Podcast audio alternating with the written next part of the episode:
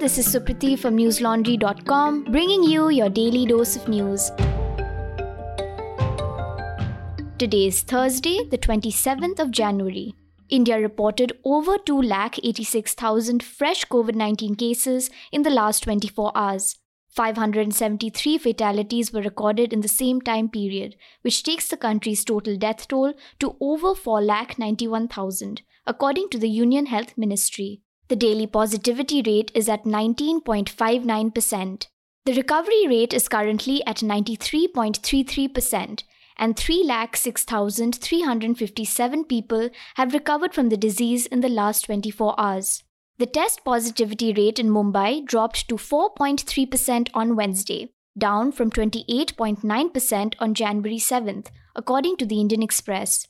According to the Indian Express, the local municipal corporation's additional commissioner, Suresh Kakani, stated that authorities expect daily cases to drop further. Karnataka Governor Thawar Chand Gehlot on Wednesday urged citizens to handle the coronavirus situation with total seriousness, PTI reported. He made the remarks during an address following the unfurling of the national flag on Republic Day. In the last two weeks, a large number of coronavirus cases have been reported in Karnataka. On Wednesday, the state recorded 48,905 new cases and 39 deaths. Meanwhile, according to PTI, a study conducted by the Indian Council of Medical Research discovered that people infected with the Omicron variant of COVID 19 have a significant immune response not only to that strain but also to other variants of concern. According to the study, the immune response extends to the Delta variant as well. The study said that this could make reinfection with the Delta variant less likely, due to which Omicron may replace Delta as the dominant variant of the coronavirus. Former Uttarakhand Party President Kishore Upadhyay joined the BJP today in the presence of its state election in charge Prahlad Joshi, State President Madan Kaushik, and Central Minister Ajay Bhatt. This comes only hours after he was kicked out of the Congress for anti party activities and weeks before the assembly elections. Upadhyay took this step after meeting with senior state BJP leaders, which he said was related to his Van Adhikar Andolan. Upadhyay has been openly critical of the party in the recent past, claiming that despite his substantial role in establishing Congress in the state, he did not get justice. Upadhyay was the president of the Congress's Uttarakhand branch from 2014 to 2017. He was a former MLA who represented the Tehri Assembly constituency in 2002 and 2007. Meanwhile, in Uttar Pradesh, Jayant Chaudhary, the leader of the Rashtriya Lok Dal, turned down an opportunity to form an alliance with the Bharatiya Janata Party on Wednesday. Chaudhary declared an alliance with the Samajwadi Party chief Akhilesh Yadav in November for the Uttar Pradesh election, which is set to begin on February 10th. The RLD chief remarked on Wednesday that the BJP should extend an invite to over 700 farmers' families whose homes he said they destroyed rather than to him. The comment appeared to refer to farmer deaths amid protests against the now repealed agriculture related policies. According to ANI, BJP MP Parvesh Verma said earlier in the day that the party's door was always open for Chaudhary. The BJP is currently attempting to secure the support of the Jat community amid fears that the community will turn against it as a result of the farmers' agitation in western Uttar Pradesh. Speaking of political parties, my colleague Nabil Ahmed has worked on a report on how political parties have turned to online advertising since the pandemic. However, in addition to this, there are also fans spending big money on promoting certain parties and leaders, particularly on the eve of elections. You can read the report on our website newslaundry.com. It is titled, Is it fandom on Facebook or an ad for a political party? While you're there, you can also check out a report by Akansha Kumar about a story of a young woman who accused BSP leader Atul Rai of raping her. On August 16th last year, the woman and her friend set themselves ablaze outside the Supreme Court in New Delhi. Akansha writes that theirs is a story of how the system can be misused to intimidate victims instead of coming to their aid. The report is titled A Pyre of FIRs How a Rape Survivor Tried and Failed to Get Justice. Since we are an independent news organization that does not rely on the government or corporations for funds, we are free from the shackles of the merciless news cycle and can devote our time and resources to these kinds of reports. It is because of our subscribers that we are able to do this. So don't waste any more time and help us continue to report on these stories.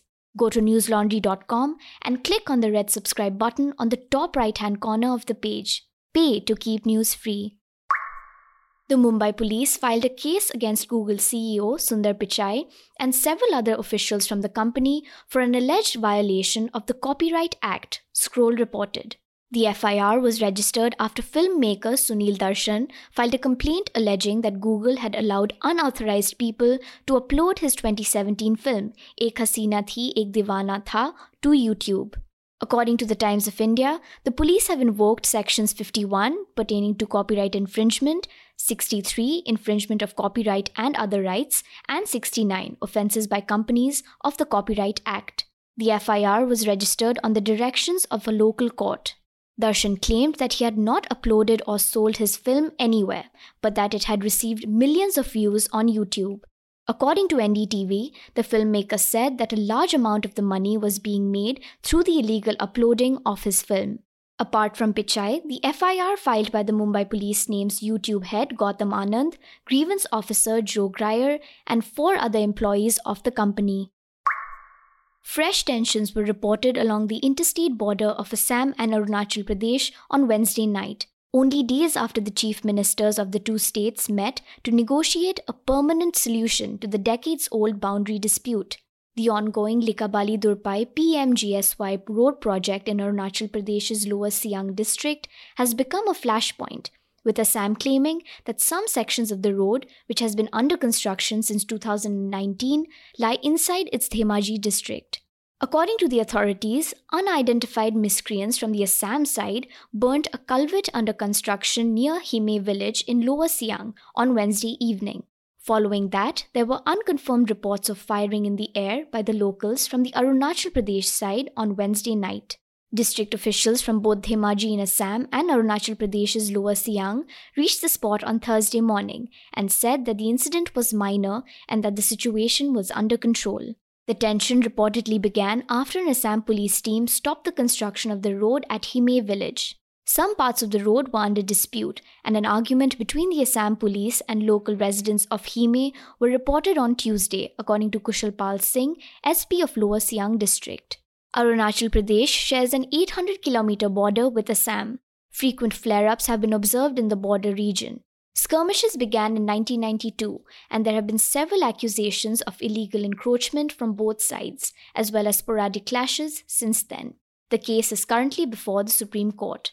Assam Chief Minister Himanta Biswa Sarma told the State Assembly in August 2021 that there were at least 1,200 areas of dispute along the border with Arunachal Pradesh, and that the two states were working to resolve them. The Supreme Court has agreed to hear Shiromani Akali Dal leader Bikram Singh Majithia's plea for anticipatory bail on Monday. The Supreme Court has ordered the Punjab police not to arrest the SAD leader till January 31st, which is Monday, in connection with an alleged drugs case. The bench, which included Chief Justice N.V. Ramana, Justices A.S. Bopanna and Hima Kohli, took note of senior advocate Mukul Rohatgi's comments on behalf of Majithia that the anticipatory bail petition needed to be heard immediately as the accused has been facing political vendetta.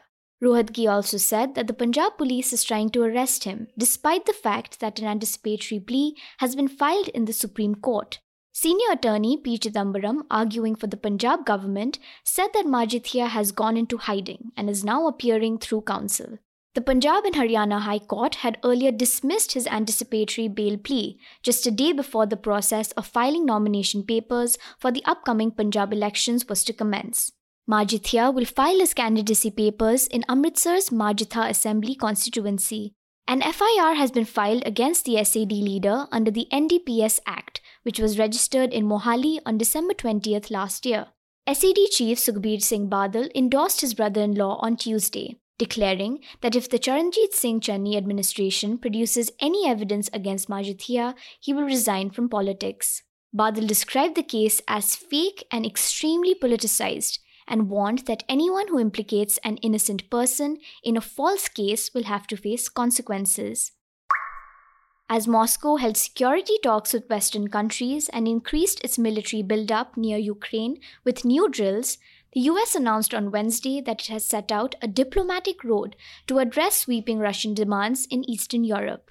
Secretary of State Antony Blinken said the US reiterated its commitment to upholding NATO's open door policy while delivering a principled and pragmatic evaluation of the Kremlin's concerns in a written answer to Russia's demands delivered in person by its ambassador in Moscow.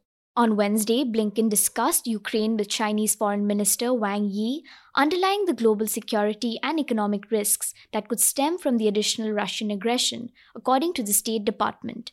Russia has demanded NATO pull back troops and weapons from Eastern Europe and bar its neighbor Ukraine, a former Soviet state, from ever joining. That position is rejected by Washington and its NATO allies, who say they are open to discussing other issues such as arms control and confidence building measures. The next phase of the conflict will be determined by whether President Vladimir Putin is willing to accept the agenda of Washington and its allies, despite the fact that Moscow has massed roughly 100,000 troops near the Ukrainian border while denying its plans to invade. NATO says it is putting forces on alert and bolstering Eastern Europe with extra ships and fighter jets, while the United States, the United Kingdom, and others are supplying weapons to help Ukraine defend itself against Russia's much larger army.